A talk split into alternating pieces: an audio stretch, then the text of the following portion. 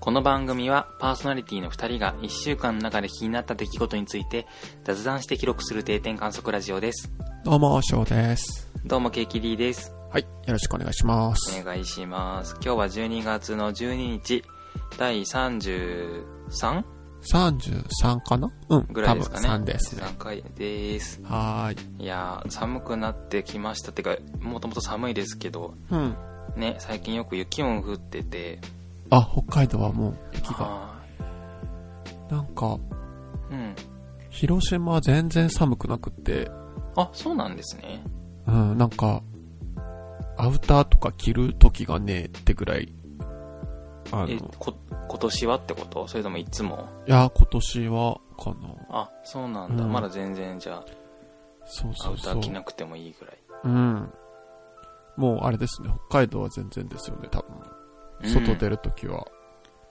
もこもこのもうこうダなウいンとと。か。うんううんん、そうそうそうそう。まだね、路面はそんあの完全には凍結してなくって、うん。なんか寝雪って言うんですけど、そのうん氷切ってないんですけど、氷切るともう外出たくなくなっちゃうぐらい、あなんーかほら、歩き方もなんかペンギン歩きみたいな。 うん、わかるわかわかりますうる。うん、んわか。る。あれで常に歩かなきゃいけないし、うん、うん。車もね、怖いですね、特にあの車はカーブとかね。うん。うん。なんか毎日出勤命がけっていうか、ええそう、なんあ、かでねも、そうなるよそうそうそうね。そうなの、そうなの。職場の、職場のちょ手前の道のカーブがね、うんすっごく滑るところがあって、はいはい。だから、なんていうの、ちょっとだから気温が高いと逆に、ちょっと氷が溶けて、なんかツルツああ、ルよになっりちゃうから、滑りやすくなってる。より危ないので、めちゃくちゃスピード、5キロぐらいに落と落とさないと危ないんですけど、うんあとうねん、去去年採用、去年かな去年のことなんだけど、去年採用したされた人が、はい。多分全然、あの、本社の人で、あー、うんうんで、車も全然初心者でって人が、うんうんあの、カーブ曲げ曲がりきれずに、えー、こう怖っなんていうんですか、でも畑の、畑の、何、なんていうのかな、端っこに雪が、その、寄せられてるところに突っ込んじゃってて、はいはい。落ちちゃってたんですよね。怖っで、うわ、それ見て、ああ、そっかそっかそうだよね、あの、知らないもんね、と思いながら、い自分は気をつけて、あの知ってるから、気をつけて、 うん。ギューって行ったら、うん。ちょうどね、その、落ちちゃった人が、滑った時の輪立ち、はい。こう、タイヤの後に沿って自分もそれに釣られちゃって、はスーって滑っちゃったんだよね。い。でや、ば。うん。やばいやばいやばって思って、その、落ちてる車のちょ手前ぐらいまで行ってギリギリ止まれたんですけど、はだから、い。道連れや危なかっ。たうんそうそうそうそう。ししかも、ツイートするとこだった。まだその人中にいた状態だったんですけど、ええ。危なかったと思って。じゃあ、あれですいかや。二人とそうそうそうも、その後引き上げられてみたいな。自分はね、あの、手前だったが、あの、落ちる直前だったから、あそうあ、まだバックとかできてた。なんとかバックしてこう切り返してあの戻れたんですけどその人はね結局うん職場の人があの車の後ろになんか紐かなんうんかうん。つけて引っ張ろうとしたらそのつけたところがビヨーンって取れちゃってうまくはいかないですね。うまくいかなくってね結局 JAF かなんかを読んでうんうん助かったそうですけど、あらら。はいなので皆さんも本当にあのなんだろう北海道を旅旅行するときにさやっぱ冬の方がいいって思う方もいらっしゃると思うんだけど、うん。結構あのほら観光地がさ散り散りになってるっていうかさうそのん、移動がよねく。うん。そうそうそうそうイメージするよりも北海道広いんだよってよく言われてるけどうん。車がないとなかなか移動しにくいなっていうこともあるんですけど、うん。うん。うん、結構冬の運転マジで怖いのでうん。なので自分は夏の方がおすすめですねああ。なるほど。冬な。なんかね、今日、うん北海道の親戚から、うんうんホタテを送ってもらってめっちゃ美味しかっおーいいですねた。なんか殻がついてて、まだうんうんうんうん殻がパカパカ動いてるようなやあつ。のカツカツなんていうのねうん。カツ貝カツ貝か超美味しか元っ気たなな回。よかったどうやって食べたんですかフライパンで蒸し焼きにしました。ああいいで、ですねポン酢をつけて。ポン酢かいいですねポン酢、うそうそう。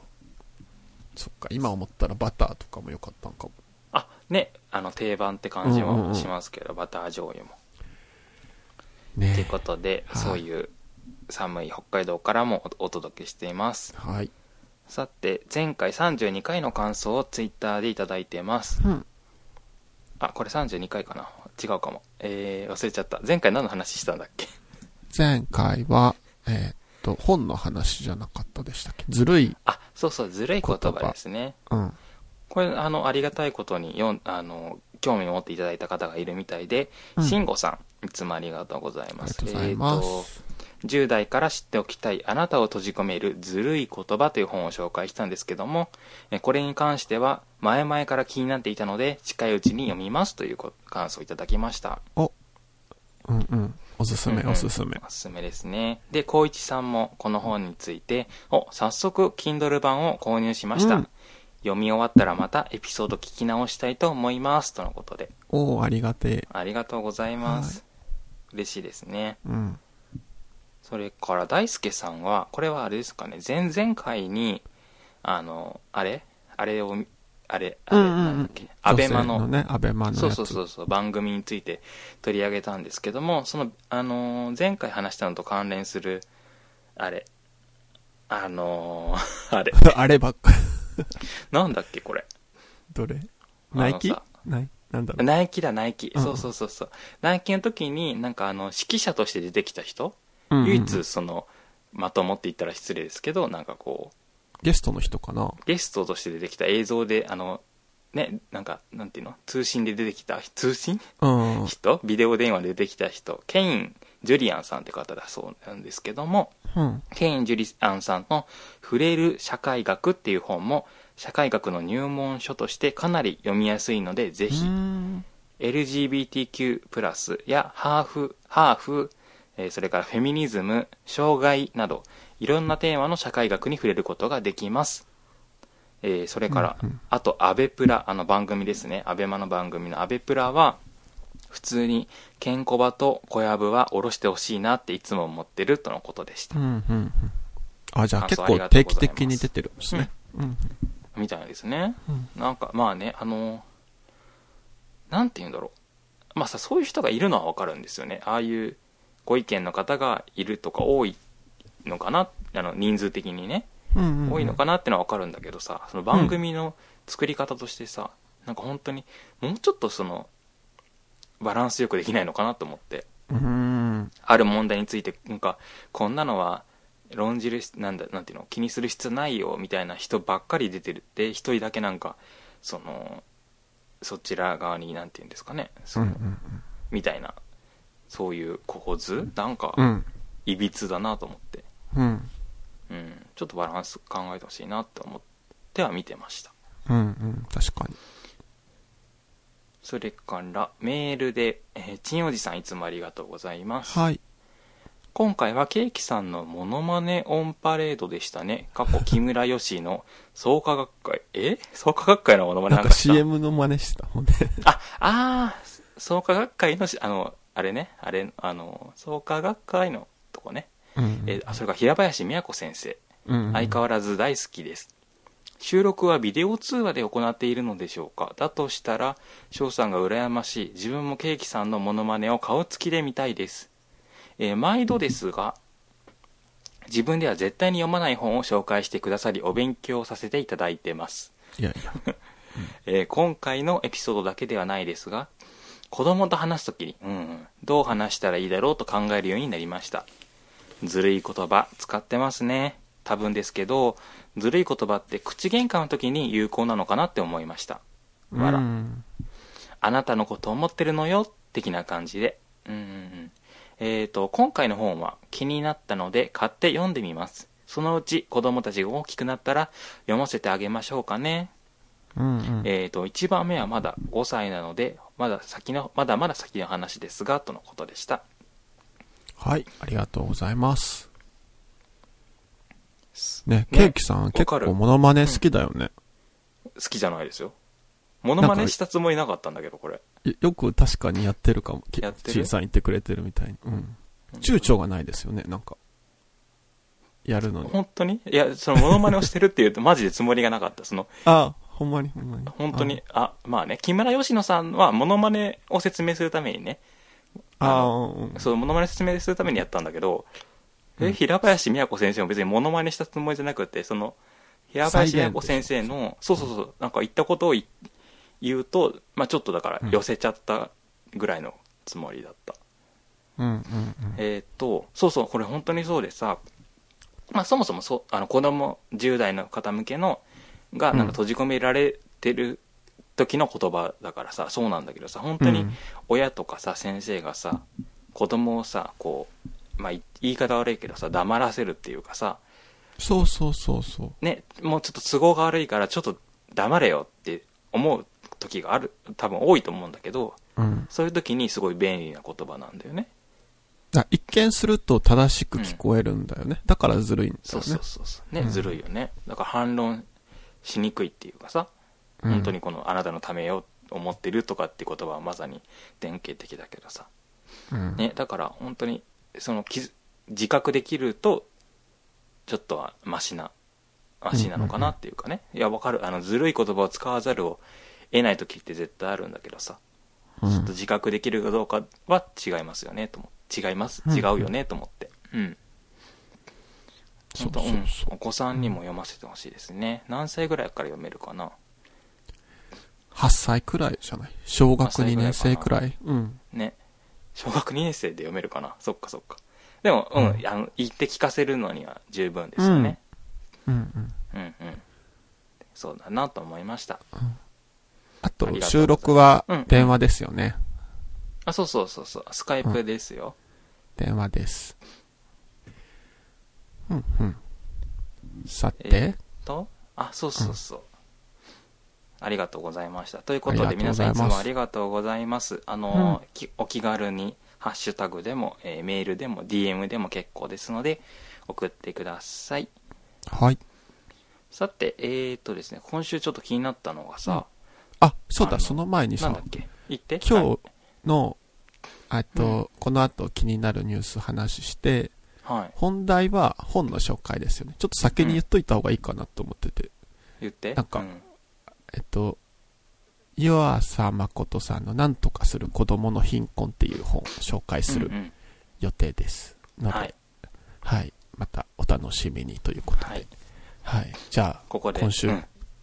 気になっ たです。いや、なんか、オチが、き今日何の話するんやろうってずっと思いながら聞くの、ドキドキするかなと思って。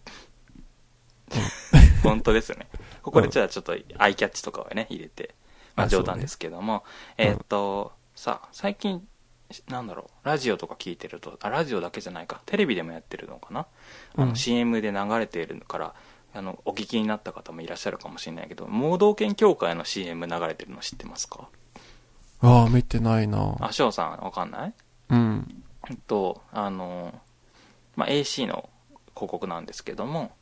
うん。えーっとね、あ、この、ちゃんとね、AC のホームページに、なんていうの、シシナリオというか、あれが載ってるんですけども、調えべーてっみますと、ね。一般の声 A、盲導犬って大変そうだよね。ストレス多そう、かわいそうっていう声に対して、こう、盲導犬が反論するっていう CM なんですけども、え、僕のことそんな風に思てんの世間の誤解に吠えさせてもらいますわ。うん。これやってんのは、これっていうのはあの、盲導犬ですね。うん。盲導犬やってんのはたくさん褒めてもらえて嬉しいからや楽しめる犬しか盲導犬にはならへんのやでうちらいつでも一緒におんのが幸せや思てんのにそんなん言われたら相方も悲しむわどうかそんな目で見んといてやほんまにお願いしますわっていううん。犬が反論、犬はねあのちなみに佐々木蔵之介さんがあの声を演じてるんですけどもということで、そのかわいそうじゃないんだよっていうふうに犬が反論するっていう CM なんですねうん。でさこれどう思いました今聞いただけだとピンとこないかもしれないけどああ、確かに。なんかパッと聞いた感じ、うんなんか、 犬の気持ちなんやって。 そうそうそうそうそうだそこじゃないんでうんそもそもさどう犬盲導犬ってかわいそうって思ったことありますあ、それは思ったことない。うんあないんだうん。そうかそうそれはないけど、うん。なんかいさ自分はさまあ、正直かわいそうだと思ってたんですよねうん、うん、てか思っ今も思ってるんだけどうん。うん。だって盲導犬って他の犬と違って仕事をしなきゃいけないわけじゃないうん、うん、でそその分さ制約も多いからまあ例えばなんだ、何と比べてるのが適切か分かんないけど、まあやうん例えば野生の犬みたいなのと比べると自由度が低かったりうん。うん。他の飼い犬と比べてもなんだろうなうん仕事に従事しなきゃいけないっていう意味で、まあうんうん明らかに大変だしなんだろうかわいそうだなっていう気持ちは自分の中にあってうん。そんな中で、いやそんなことないんだよっていうこういう CM があったんだけど、うん。でもさそのかわいそうじゃないって犬に言わせてるけど犬に聞いたのってって思って、それはそうね。うん、犬の気持ちうんなんだって。は分かんないですけどねうん。でさすごいモヤモヤしてたんだけどさうん。なんて言うんだろう盲導犬を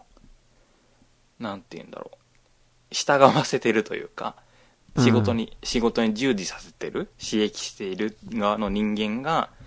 犬に代わってかわいそうじゃないんだよっていういびつさうん、うん。うーんそうねだからさいやかわいそうか、うん、辛いと思ってるかどうか辛いと思ってるっていうこともわかんないしうん、うん。辛いと思ってないってこともわかんないじゃないこれさだから、うんそもそもなんだろう犬はさかわいそうって言われても何も思わないじゃないですかうん。犬だからそうね。だからさ犬はかわいそうって言わないでとは思ってないのよねうん。こう CM のさ演出としてさ犬に言わせてるけどこれ本当はさあの盲導犬のユーザーさんのの代弁というかさうん、うん、うん。いうえーでこれ実際さホームページ見たらそう書いてあったんだけどさやっぱり、えーとはい盲導犬に対する何気ない一言で盲導犬ユーザーが辛く悲しい思いをしているとうん。なんかこう、なんて言うんだろう気遅れしちゃうというかねかわいそうなことを犬にしてるんだって思っ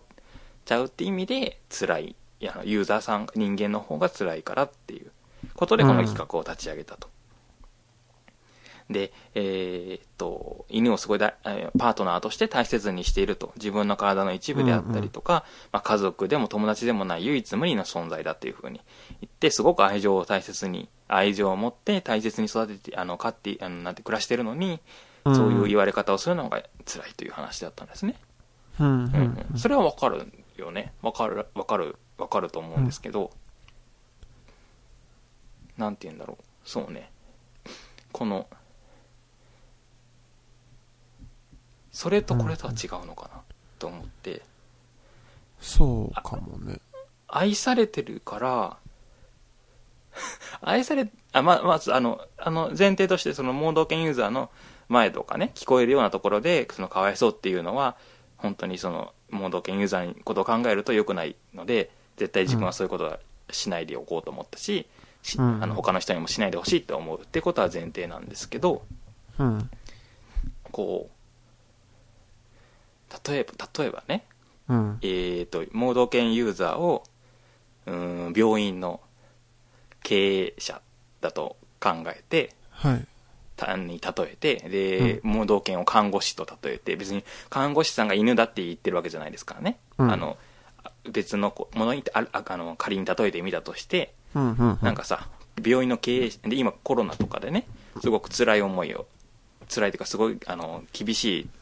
勤務をされてるじゃないですか看護師さんとかが。そうね。うん。医療従事者全般がねですごくなんて言うんだろうかわいそうっていうか大変そうだなって思うじゃないうん。でもそれに対してさなんか病院の経営者が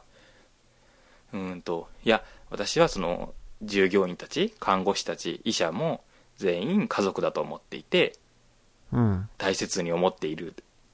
からうん。かわいそうじゃないんだとかって言ってたらいやそれはす違うと思うしなんかその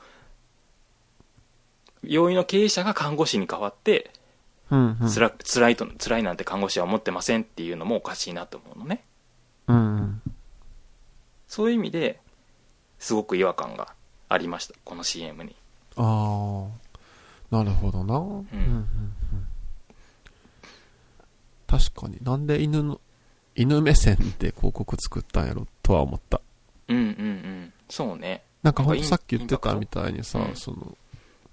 盲導犬ユーザーの人にさ、うんちょ、そういうなんか言葉を投げかけるのは良くないなと思うし、うんうんうんだからそういうのをやめてほしいっていうメッセージを伝えるのに、うんなんで犬目線なんやろと思っねた。うん。なんかまあ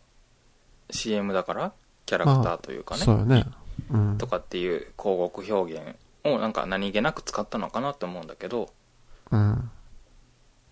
ちょっとすごく、うん、違和感があるからうん。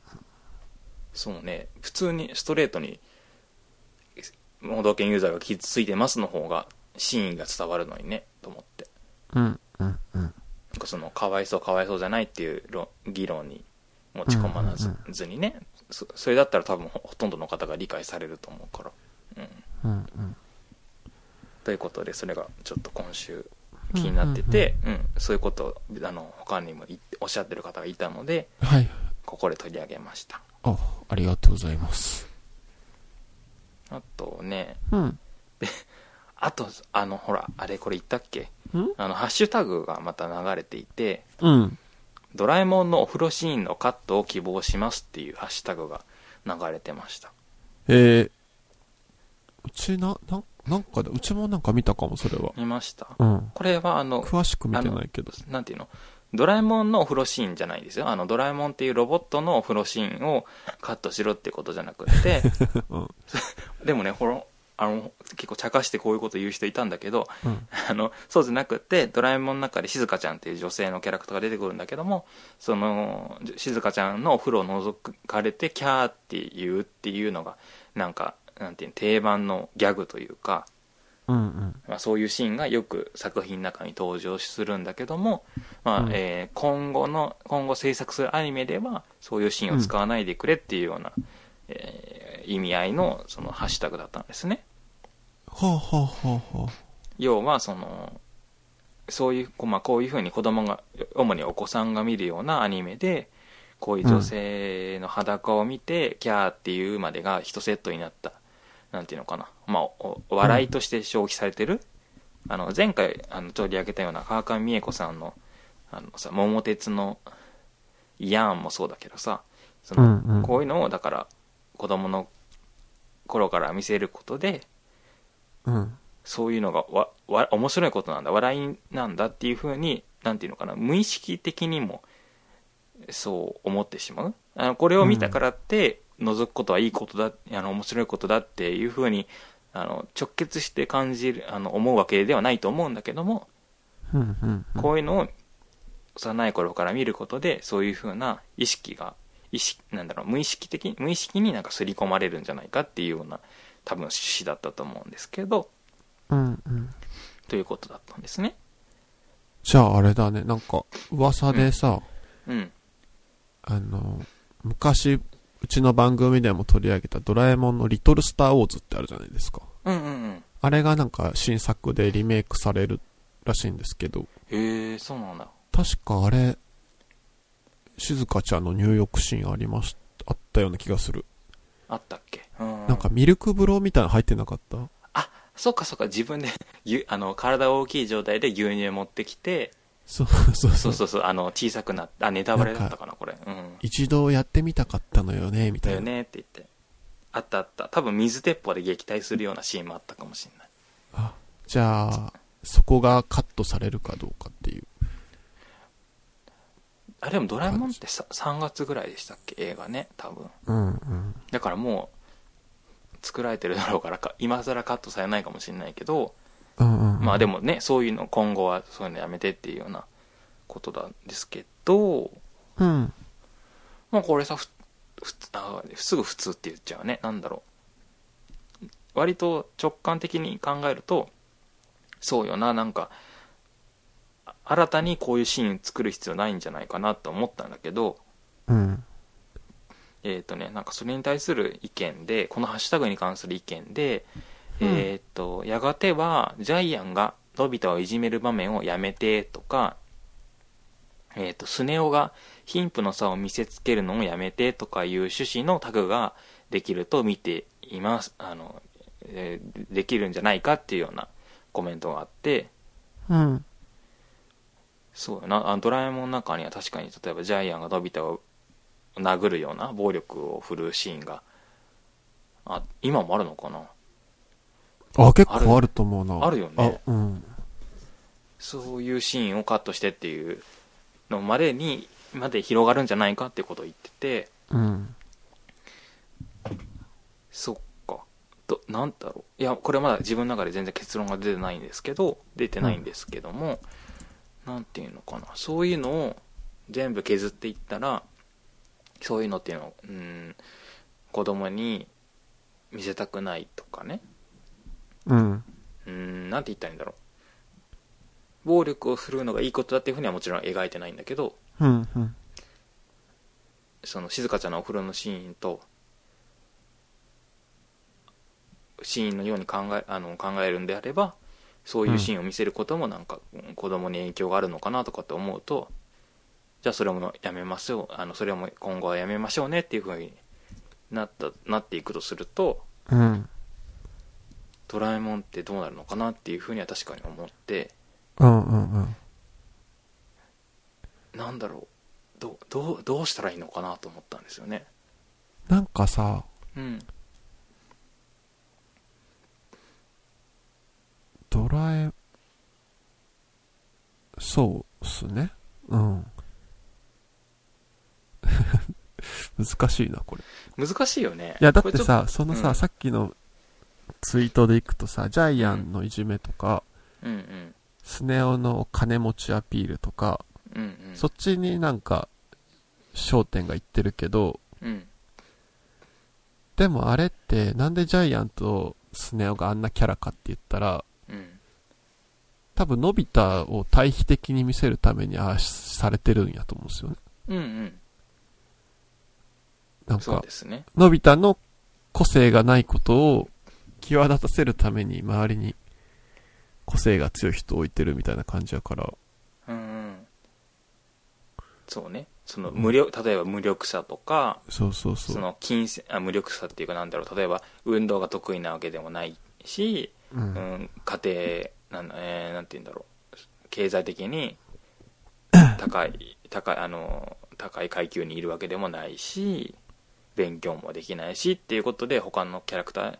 にそういう役割を与えてるわけですよね。うん。そうね。まあ、そうよね。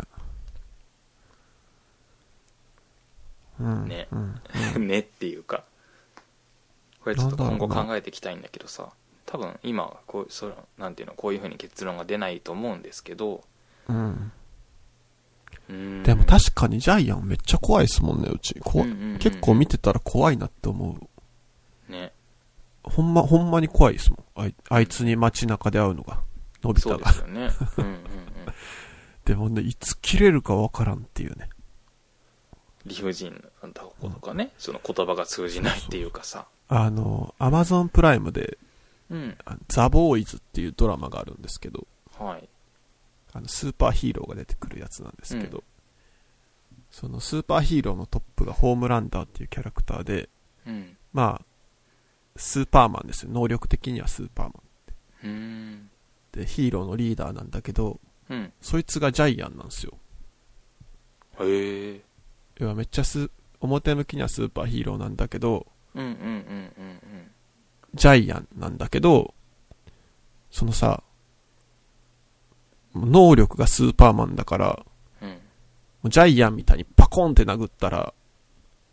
その、体が吹っ飛ぶとかさ、あああなんかもう、そいつと、がで、画面に出てくるたびにこいつがなんかやらかすってのがめっちゃ怖くって、あああなるほどそうそうそう、はいはいはいもうハラスメントの塊みたいなやつなんで、怖いねうん。もう、超、超怖いから、それと同じ怖さをジャイアンに感じますね。うんうんうんうんだから、うん、あれは結構、トラウマになる子もいる、ちゃいると思うな。それですぐジャイアンをどうかせとか言うのは、言うつもりはないんだけど、うんうんうん確かにそう、そう指摘されたらそうだな。どうしたらいいんだろうねほんあのーねだからさやっぱさそのきっとさ静香ちゃんのお風呂キャーもさうん。なんて言うんだろうん昔の漫画だからですよね昔のステレオタイプみたいな感じだよね。ああなのかなうん。なんだろうだからさその昔もうそういう風に書かれてあったものはしょうがないじゃないそれをなんか今から、そのさ修正テープで塗りつぶしてさその場面を消せとは思思わない、いいんだけどさ現代にさそこはななんだろう現代の価値観だと受け入れられないものをそのまま流しちゃうとか、うんもう一回そういうそれをリメイクして再生産するっていうのがうん。にことについてなんか何も考えずにやっていいのかなって、うんなんか「ドラえもん」ってそういうもんだからこういう作品だから「ドラえもんの」さその静香ちゃんキャーとかもだジャイアンの暴力も「ドラえもん」の構成要素だからいやそれはいいんだよ、いいんだって言ってそのまま流していいのかなと思ってそうよねね。だからさそのテレビとかでさこの間「笑ってこらえて」でさうん。あの、ち、なんだっけあれ、ごめんなさい。忘ど忘れしちゃった。あの、マーチングバンドか。マーチングあバー、ンドの。なんか言ってたね、先前そ回う。そうそうそううん。なんか言ったっけ、なんか、あれですね、再放送でやっててっていうやつそでうそうすそうね。。でもこれあれじゃない収録、あの、録音切ってから言ったやつじゃない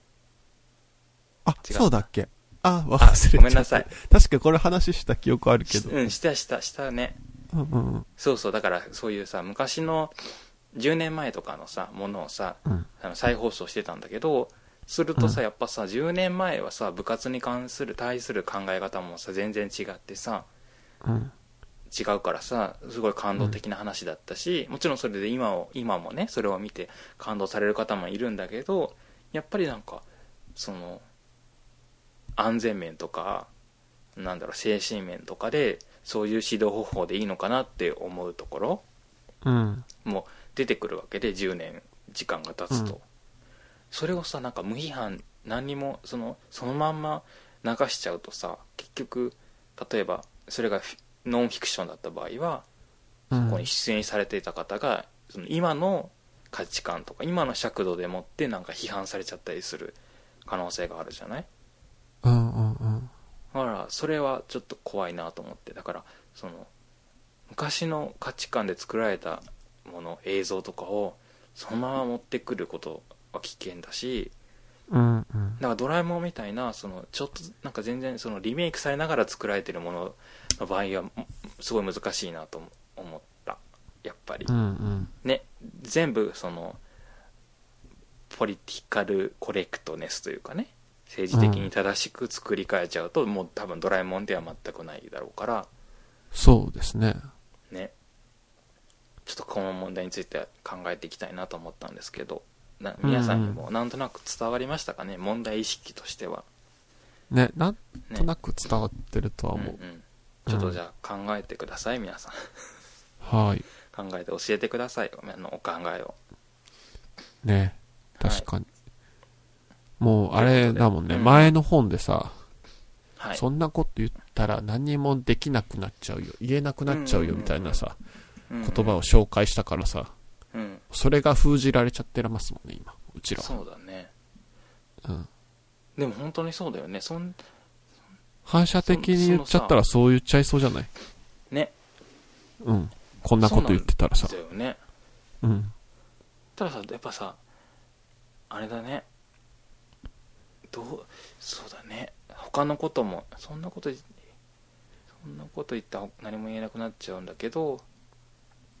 ななっちゃうって言われ言うけどそんそれ以外にも言うあの言えることがあるよねっていう話だったじゃない本の中ではそうそうそう。うん。あえてそれをじゃあする必要あん、言う必要あんのかっていうね。そうねうんそう難しいね、うん、考えれば考えるほどちょっと難しいので、ね。はい以上ですはい。じゃあ本を紹介してくださいはい。じゃあ今日は、岩佐誠さんという方の、はい。なんとかする子供の貧困っていうね、本を紹介しましょう。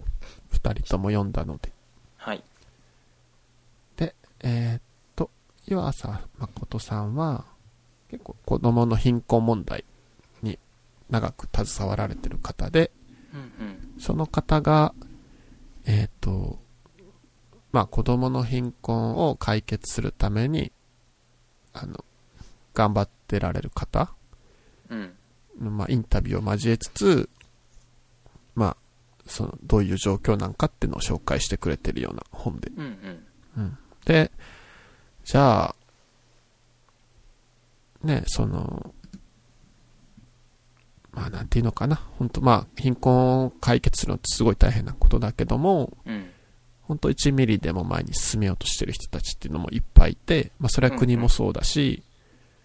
民間企業もの人もそうだし、NPO 法人とかもそうなんだけど、まあそういう人たちを紹介してくれてるっていう内容の本ですね。うんうん。さて。で、どうでしたか、ケーキさん的には。そうですね。うーん。まあ、なるほどなと思った。 なるほどな。そうね、と思った。あのーうんうんなんかさ、体験、そのインタビュー中心、取材とかインタビュー中心で構成されてて、うん。その貧困問題について、なんか体系的に書かれてるわけではないので、うんうん。だからちょっとひる拾いながらって感じですね。なんかその、自分の知らなかったこととかを、うんうんうん。ああ、なるほどなっていう気づきをちょっと拾いながら読んだっていう感じでしたね。うんうん。うんうん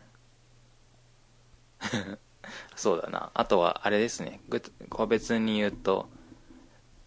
あれなんだっけ DM DMM.com の人、あああ。のアダルトビデオとかそうそうそうそうあの、社長あの社長の感じが面白かったななんて言うんだろうなんかすごいざっくりした人っていうかさ、ああ、そうね。なんかさその、まあ、難しい、うん、貧困なんだろうあーそうだなひ貧困っていうか貧乏って言葉を使われてたと思うんだけどなんかその、こ高卒者とかを集めてさこう DM で DMM アカデミーとかっていうのに、えー、と入れてでその、給料払わ払いながらこう仕事とかを体験してもらってで、なんかま学んでもらうみたいな。で、まあうん、その期間が終わったら DM、DMM に入ったり、まあ、外で活躍したりっていうことうんを。始めるっていう段階のインタビューだったんだけど、うん。なんかさ、本当になんかざっくりしてるっていうか、なんか貧乏っていうことの定義は難しいから、まあ、それは考えないで、うん。ちょっとなんかひ広く、その年齢だけ決めて集めるとかってね。でいうあとはなんだっけそうねなんかあの 愛されてる人を求めたいとかねああ、言ってた、なね。んかそれそそうかそれはちょっとうーんそうかまあそういう考え方もあるああるっていうのはわかるけどと思ったけど、うんなんていうのつまりこの社長の考えればその愛されてない人っていうのはその裏切ることがあるから うんうんうん。ちょっと入れたくないなみたいなことを、まあ、正直にそういうふううに思ってるってことをおっしゃったことは、まあいいいいのかなって思いまいいいいっていうかねに。うんう。ーんそそこはそうかその人柄が出てるって意味ではいいその会長の人柄が分かるって意味ではいいのかなと思ったけど、うん。うん、っていうのが、まあ、ちょっと一番印象的だったのはその DMM の社長さんのその事業うん。うん。とか、あとは、そうね、翔さんはなどうでしたかこのこの本を読んで。うん。なんか、うん。この本を読むきっかけが、なんか子供食堂について調べてたんですうね。んうん。でまあ、この本の中でも結構子ども食堂の話って出てきたじゃないですか。はこうい、貧一困、章、あ、二章か。うん。うん、子どもの貧困をこう解消するための場所として、まあ、そういう子ども食堂っていうのが広がってますよと。うん。でもまあ、広がっってるがゆえにちょっと誤解とかもありますね、みたいなうんうん話があって、その辺はすごいね、なんか、勉知らなかったから勉強になったっていうか、そうそうそうそなんだろう、子供食堂って言っても別に、例えば子供だけが行く場所でもないし、う、うん、その、貧困の子だけが行く場所でそもなういっていそうそうそううね、うん。で、なんか、ほんとご飯食べるだけとかじゃなくて、こう、まあ、例えば無料の勉強を教えるみたいなこともしてたりとか、うん、うんね、なんか、うん、あケアにこつながるとかねそうそうそう、孤立ううんん。うん、やっぱそのお金、収入面だけじゃなくて、こう、なんかちょっとした話とかするひ人がいないそうそうそうそう親とか子供とかっていうのがこうつながる場所としてあの機能してるっていう話とかをなんかすごいうん確かにって思って、ねあの港区でもやってるっていうか、港区でも、まあ、そういう貧困貧困の方もいらっしゃることはいらっしゃるし、うんえーその一方でその貧いわゆる貧困じゃなくても例えば子ども食堂にタクシーで駆けつけてご飯食べた食べに来る人もいたとかっていうエピソードもあったけどやっぱりその経済面だけじゃなくってこうつながりとかさやっぱその、こ本の中でも書かれてたけどやっぱりそのごおひご飯食べさせる時にすごくイライラしちゃったりしがちだけどもこういう場があることでっていう面もあるんだよっていう紹介はちょっと興味深かったですねうん、なんか港区のさその話で結構びっくりしたんが、なんか親へのアンケートではいそのなんかあった時に子供を預けられる人が近くにいるかどうかっていう質問でさんうん40%か50%くらいがノーって答えててさうんうんうんえめっちゃ大変やんと思ってそうだよねだってそうのん地元から例えば東京とかに出てきてうんうんうんねあの夫婦だけで育ててる人たちなんかは例えば実家が島根にあったら預けれないですもんねそうそうなんかそういう人たちにとってしたらそういう場所があるってうんうんうんなんかすごい助けなんやろうなと思でっすて、よねうん、あとやっぱりなんかうちもこの子供食堂とかいろいろ調べて思ったんがあのやっぱ大人ってこう家と職場行き来してるとしてうんでも例えばさ本屋さんとかスターバックスとかさこう家でも職場でもない場所って大人は作れるというかそうそうそうそうけど、子供って家と学校以外、か、気軽に行ける場所ってないじゃないですか。結構うんうんサードプレイスって言ったりするんですけど、うんうんうんなんかそういうとこ、場所があるっていうのはなんかほんといいことだよなと思って。いやそそうれすごい感じててさやっぱさうんこういう田舎にいるとさうん。本当場所がないくってうん。なんかなんて言うんだろうあのドラッグス大きいドラッグストアとかうん、うん。スーパーのなんていうのちょっと休憩コーナーうん。机とテーブルがああるあ机とテーブル一緒か テーブルと椅子があってちょっとうーんとお水が飲めるぐらいのところあるじゃないうん。ああいうとこで高校生が勉強してたりとかああ、うんうんうん。なんて言うんだろううんあとはねいやでもそうそうそういうところうん。そういうところでしか集まれないというか居場所がないというかうん。子供なんだろうカラオケとかもないしこの町にうーんうんなんだろうファーストフードもないしうん。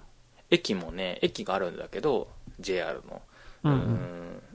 んん。そういう場所がないんだよねその椅子はあるけどもうん。寒かったりとかうーんでさ例えばじゃああの勉強する場所がないわけねうん。で勉強する場所がない時になんだろう高校で学校でじゃあ勉強すればいいんじゃないかって思うかもしれないけど、うん。うん、その JR とこあ町に高校が1個しかなくてさそこの高校だとうーん、まあ、進路が限られるわけねだからいろんなさ進路を目指すために他の町まで JR とかで通ってうん。えー学校に行ってるんだけどもその電車が1日に数本しかないからああ、うんうん。その学校でちょっと勉強してから帰るとかねそういうことが難しいわけねそうのんうん。ばあの最低限の本数しかないからその学校終わったらすぐ帰るぐらいのうん。あ乗るぐらいのねあの本数がしかないからそういうこともままならなくってうん。できっとさ家でもさ家で勉強すればいいって思うかもしれないけどうん、まあ、いろんな家庭があって家で勉強できる状況じゃないっていう子ことが結構多いんだよねうん。そういう子が行く場所が本当にそのスーパーの隅っことかドラッグストアの隅っことかそういうところしかないあのコインランドリーとかねコインランドリーの中の机とテーブルで勉強してる子たちがいるんだうんうんうん。なんかそういうのを見るとなんとかなんないかなと思ってその物理的な場所がまずないっていううんうん。のがすごくこの田舎に来て思いましたね確かに。ああ、じゃあ、それは都会だけじゃないんだね。いまあ、そりゃそうか。田舎の方が逆にそういう、うんうんうんうんそうなのかもマックとかがあればまた別なのかああ、そうだだよけねど。さ、うん。ね、そういうのもないところだとよりその物理的な場所居場所っていうのが重要なんだろうねうん。そうそう。あと、なんだろうな。あ、あと、なんか NHK の番組の話も書いてあって、うんうんうんこうなんか女子高生の人が貧困問題の時に取り上げられてて、はいはい貧困家庭っていう風な取り上げ方されてたけど、うんなんか趣味のグッズとかいっぱい買ってたりとか、ね、7000円のライブのチケット買ってるのは貧困じゃないんじゃないかとかっていう、そうそう。でねもあれは違うくっうて、ん こう、貧困、例えば、その家庭が貧困で、その子供がじゃあ高校生でアルバイトしてて4、5万円毎月あったとして、うんそれを好きに使ってもいいよってなってたら、うん旗から見たらそりゃ、ちょっと羽振りよく見えるよねっていううんうん話が紹介されててでもじ本質的にはその家庭が貧困だから大学とか行けなかったりとかうんなんかそのそこを見そのパッと見で判断するのはいけんのんやなっていうのはうんうんうんそ確かにそうやと思って本田さん NHK のさニュースでさこれも取り上げられててさ、この間あの人、誰だっけ孝太郎さんが誰かが孝太郎さんかあの言ってたんだけどさ、あの20代の女性がその生活が苦しいというようなニュースニュースで取り上げられてて、うんその家計簿をつけてるシーンがあったんだけども食費が5万円だった5万円って書かれてて、うんまあ、それが高いんじゃないかっていうねそれをもっと節約できるはずだっていうような違反が集まったんですねうんでさその食費 5, 5万っていうのがね高いのかどうかって、まあ、もちろん人によると思うんだけどさその、仕事が一人暮らしとかでね仕事が忙しくってその毎食自炊できればそれはいいのかもしんいいんだいいんだけどうんできないじゃない、なかなかできないそれはもうできないでそれをさあのコンビニとかで買ったりとかね外しまあ、うんすすき家行くとかね外食することもあるでしょう外食で済ませることが多くなるでしょうようんするとさあの、まあ、500円以上するよねな1000円いかんうんするするいいっちゃう時もあるかもしんないしコンビニでやっぱりさある程度多少栄養のことも考えて買ってたらいくらかするじゃないそういうの考えたらうん5万円なんか全然超えてしまうし、うんうんなんだろうそのし節約、うん、自炊すればせ節約できるってことはそうなのかもしれないけどそれは逆に言うとそのせ、うん、自炊して節約できるだけの余裕があるからできることであって、うん余裕がないとなかなかそれは難しいからそれを当然それは当然するべきだっていうような論調で言うのは変だな変だなっていうかねそうだねおかしいよなと思ってうん。できひんよな、そんなんさ、働きながらさ、うん切り詰めてとかってめっちゃむずいと思うんだけど。うん。それこそ倒れちゃうと思うそんなこそとうしてたそうそう。うん。なんかなうーんそうね理解しにくいというか自分そうはよね。やっぱ、できてるとかねほんとこういうのってさ、普通、ん普通って言ったらあれやけど、うんうんなんか、そもそも、想像とか気づけへんっていうとこやろうなと思った。なんか、そうだそうねうん、なんか想像ができひんのやかなって思った勉強ししたりとか、全体像が見にくいんだろうあの思い浮かばないんでしょうねそうの、ん本当に食事のところだけ見見るといや私は毎食子供たちの分も作っ家族の分も作ってますとうん、いうふふうに比較できるそのその部分だけ比較することはできるかもしれないけど、うんそのじその人の全体像と自分の全体を比較するっていうのはちょっと難しいんだろうね、うん、うん、想像力想像するのが難しいんだねね、それはちょっとや、やめた方が、そうそうその想像できないのは仕方ないかもしれないけどそれをもってね、その攻撃するっていうことはちょっと待ってよっていうかさなうん、う何、ん、ねそういう想像できてない部分もあるあるんだろうっていうことは想像してほしいよねうん、具体的うんに想像できなくても、うん確かに。なんかこの本のいいなって思ったとこは、なんか、まあ前の紹介したずるい言葉もそうだけど、はいなんやろ。この本に書かれてることをなんかちょっと感じ取って、少しでも行動したら、まあ前の本で言ったらこの言葉使わんようにしようとか、うんうんまあこの本で言ったら、じゃあ地元でなんかこういう活動してるとこにちょっと寄付しようとか、うんうんしたらなんか世の中が良くなるとこやなと思って、そうだよねそのいい本だなって思った。本当に一人の人だけをさ助けても意味ないって思う人がいるかもしれないし知らないけど、でも一人の人を助けるのとゼロ人を助けじゃあ誰も助けないゼロ人っていうのは違うじゃない、うんね、うんほんそれが1ミリに満たないかもしれないけど全員が1ミリずつ動いたらち絶対違いますよね違うし、うんで、多分調べたら、うんまあ、お聞きの方の住まれてる市町村でも、多分す結構な数のね、団体があると思うんうんで、うちも調べたんですよ、地元。あっうんたら、うちの市では、市でも何個かあったから、うんおーそうそう、なんかそういうとこに、うん。そう、なんななんなんか、ちょうんっとしたいなっていうのは思いましたうね。んうんうんうん本当にねそれはあと自治体のことでね、明石市とかの事例があって、ああなんかう載ってたね明石市載ってたね、市長とかのインタビューもされてるんだけど、この人あれですね確かなんかうん、職員に恫喝かなんかして一時期炎上した人だよそうなんだ。だからだから結構その時もうん、かばってる人が多かったし、選挙も再選したはず、確かそうなんや。めちゃくちゃょっ実績がある人やからと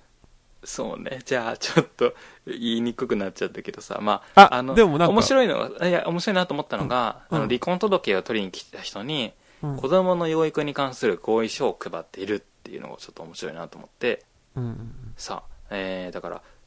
親権の問題とかねどっちが親権者になるかとか、まあ、養育費をどういうふうに払うかっていうのを細かくその毎月何日までに払いますよいくら払いますよとかうんいつまで払うかとかねうんうん口座あの振り込む口座までちゃんと書かれていてまあ面会もどういうふうにどういう場所で会うかっていうところまで書かれてるあの書くようなあのフォーマットがあってそれを出しあのお渡ししてるってことなんだけど、うんいやこれすなんだろう素晴らしいんだけどさ逆に言うと、そうかそういうのを自治体が配らないと必ずしもこういうふうにちゃんと取り決めせずに離婚されちゃってあ、そうだと思う、絶対。だから、うんあの養育養育費もらってる方って本当はあの実際少ないんだってねこの本にも書いてあ20%っったてけど書いてなかったねそのそまあさそういういろんな事情があるからこそ離婚されてるんだろうから必ずしもこういう円満にね冷静に話し合ってっていう風な離婚ができるわけじゃないのはそうなんだろうけど、うんうんうん。そっかそっかこういうのを逆に配らないとこういう取り決めってされないままでね結局この一人親でく苦しい状態になっちゃうとかうんうんまあその面会に関してもトラブルがあったりとかね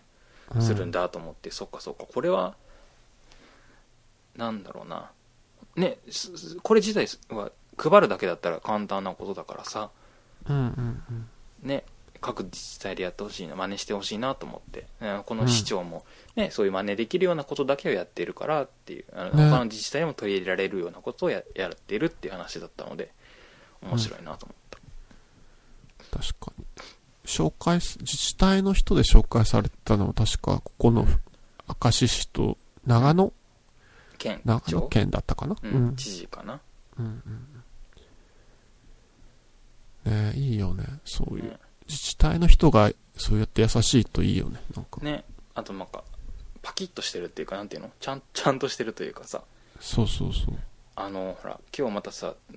またツイッターばっか見てるからさツイッターで流れてきたんだけどさ、うん和歌山県の知事のさメッセージがちょっとすごいなんだろうなすごいぞっていうのが流れてきてて、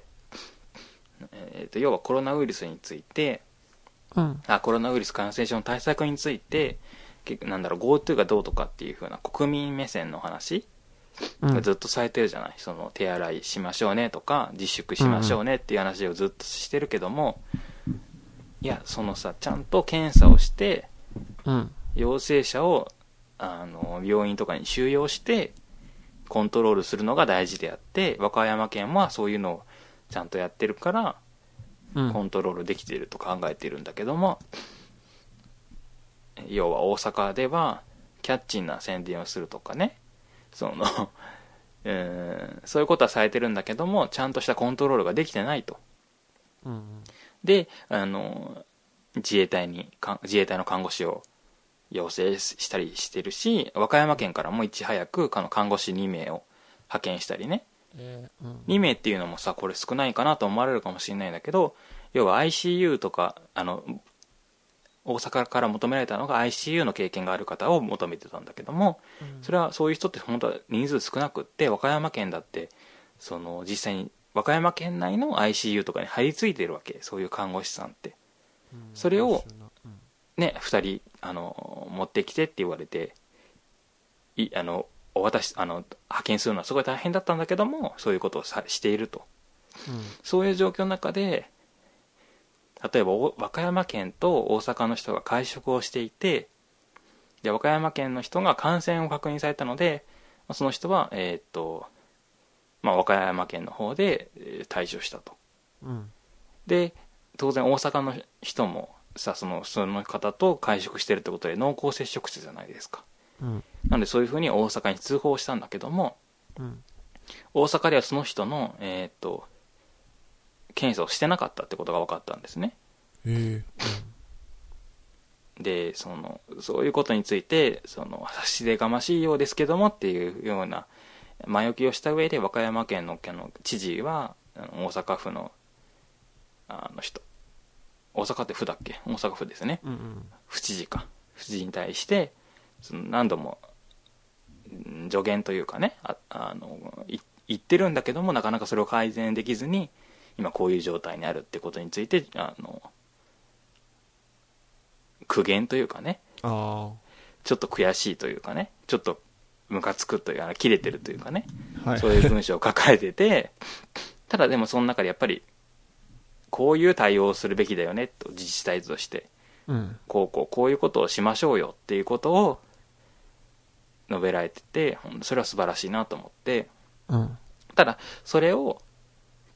各都道府県がやるべきなのかそうじゃなくって国とかあるいは国にアドバイスする専門家がそういうことをしてくれるべきなんじゃないかっていうことで占められているんですけどもうんでも本当になんかこういうまあこの内容についてはそうだ本当にその通りだなと思ったんだけど、うんその面積な人がねリーダーだと、いいいなと思ったし、うんうんうんそうだな今のリーダーってそうそうじゃないのかなそうじゃないのな、この人に比べたらそうねまあいろんな事情があるんだろうけど、うんうん残ちょっと残念なところもあるなと思って確かにねリーダーがどっち向いてるかって結構重要ですよね、大阪とか万博するんでしょうんうん何千億あ何百億ぐらいかけて難しいねなんかうんうまなんくかうんうんどうどうなんだろうなんかこう経経済がって言われるとそっか自分はあまり経済のことが分かんないから、うんうんそうやなと思うんだけどうん難しいな確かにうんでも本当にね、まあ、この本に関して言ったら本当、そうだねなんかうんあれだよなんかうんそのそのまあ子供の貧困を解決するためにはさなんかいろんなうん人材とかさ場所とか、うんうんそういろいろね、い必要なんだけども、こう、なんかで、それを自分でやろうとするとものすごい大変だと思うから、うんうんなんかもうすでにやってる人をこう、資金面で援助したりとか、うんうんボランティアとして援助したりとか、いろいろ、やり方はあるんやろうなと思って、例えばね、うんうんその農家の方だったら食材を提供したりとか、うんうんうんうん、そうねうん、そうそう。なんかさこれさ自分がさ勉強不足だビス勉強不不足足なだだけかもしれないでしょうけど、うん、あの税制の問題が一番最後に出てきて、ああ、なんかあったよね。そう剰剰余税常用池。これがさちょっとよく分かんなかったんだけどさうん。えーっとみどりさんみどりさんっていう人のために全血縁関係ない全然別の方が京都の方がその資金、えーっと進学する資金を上げたいっていうふうにお手紙が書かれて、えーっとその短大のあ、みどりさんそうそうそがう行き行きたい短大の納付金は年額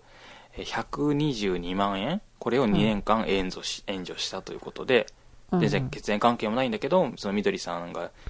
えー、なんだろう新聞で紹介された新んだよ聞ね。かね保育士になりたいって人。そうそうそうそう読んでっていうことだったんだけども、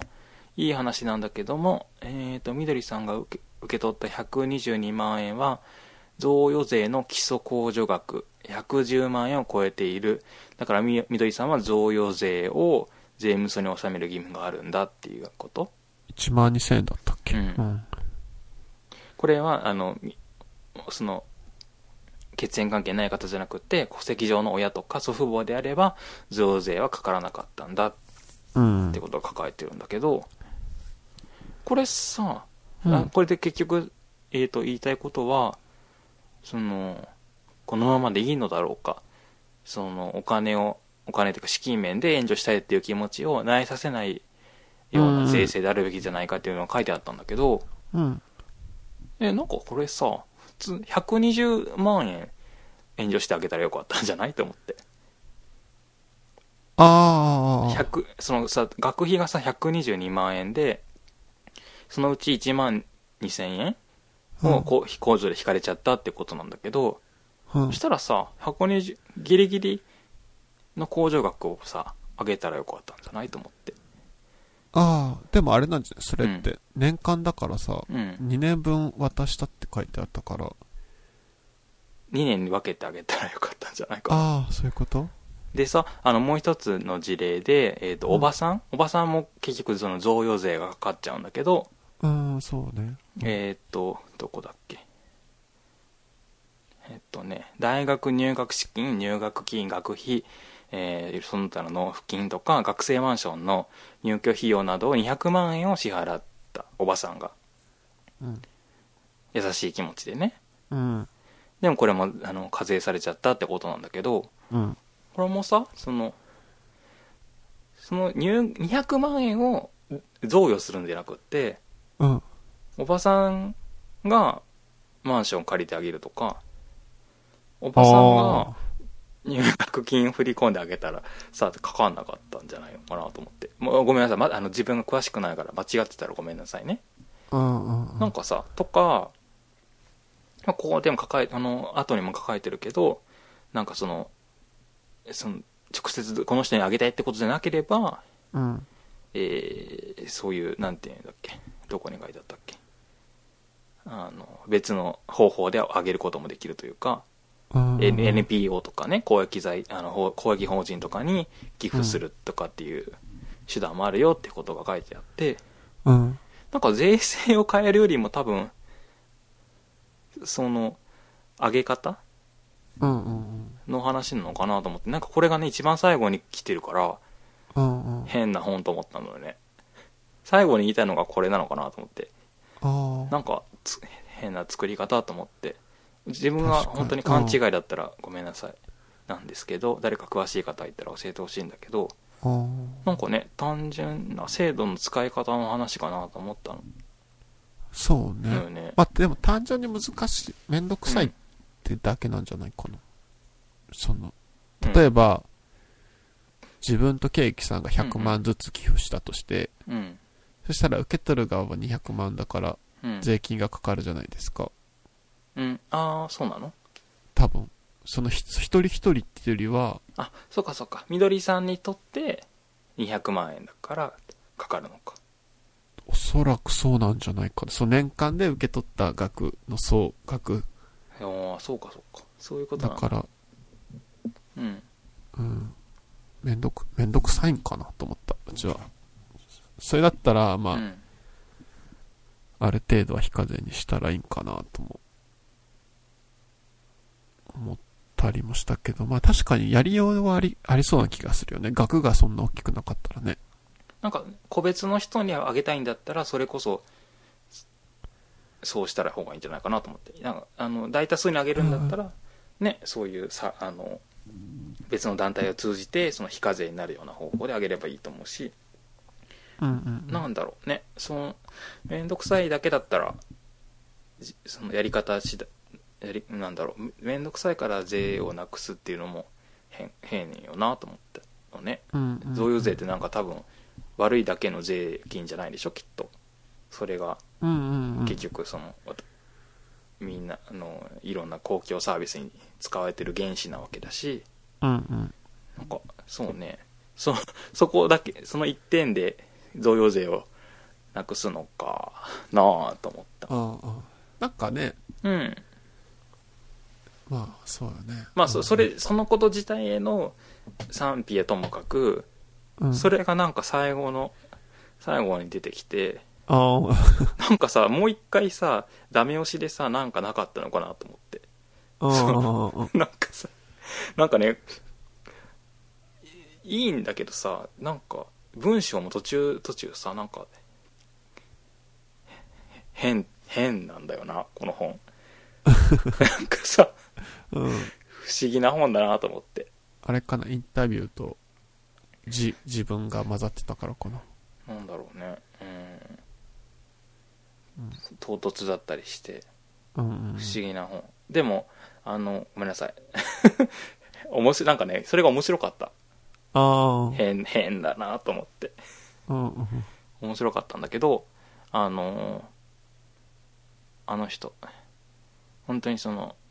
お面白いんだよなこの出てくる人も子供食堂を始めた人もそうだしさっき言った DMM の人もそうだし、うん。えっ、と教育長さんかどっかの自自治体あの教育委員会の教育長さんもすごくなんうんうかん赤裸々なことを話して赤裸々っていうか明けすけなことを話してくれたりして、うん。うん、きっとそのこの著者との関係性ちょなんだろう著者の実績とかその人柄とかっていうのもあるんだろうけどうん。その人との関係性があってこそこういうことまで話してくれるのかなと思って、うん、そうだね。で結局その結果さこの例えばこのえ湯浅さんでしたっけうん。岩佐さん後々さその DMM アカデミーのさ先生になってるのねああ、そうなんだ。ううんん、とかあとはあの私たちの大好きな新井紀子さんも出てきたじゃないですか、あ、うん、出てきてたね。ねうんそのこのインタビューをきっかけにその新井紀子さんの教研究への協力者になってたりとか、うん、うん。ねえーあとはえっとねなんかさ異彩プロジェクトっていうなんか東大かどっかの研究所の人が、うんなんかその馴染めない人を無理やりかあの馴染ませるんじゃなくってっていうような取り組みをされてるってああの話もあったんだけどあの人の研究室の客員教授にもなってたりとかうんうん本当だからねこの取材をきっかけにさらにこういろんなところにそのネットワークを広げてるみたいでそれがねあうのん調べてて面白かった、優秀なんでしょうね、この人自体が。うんだしなんか人的きっに。うとんね、人としてそうなのかなと思ってうんうんはいそうでしたうん。うん。なるほどね。うんうん。まあ、なので、ちょっと興味が、タイトルでね、興味がある方は、ぜひうんうん読んでみてほしいな、という。読んでほしいですはい。さてさて、来週ってなんか決まってましたっけテーマ。決まってないですねまだ決まってないうんどうしましょうね。どうしましょうね考えましょう、考えましょう、じゃあ。なんか本当皆さんそろそろあのね困ってきてるので何か何でもいいのでちょっとしたコーナーでもいいので、うなんん。か送ってくださったら取り入れたいですはい。はい、じゃあ、今日はこの辺にしときましょうか。はいありがとうございました、はい。さようならありがとうございます。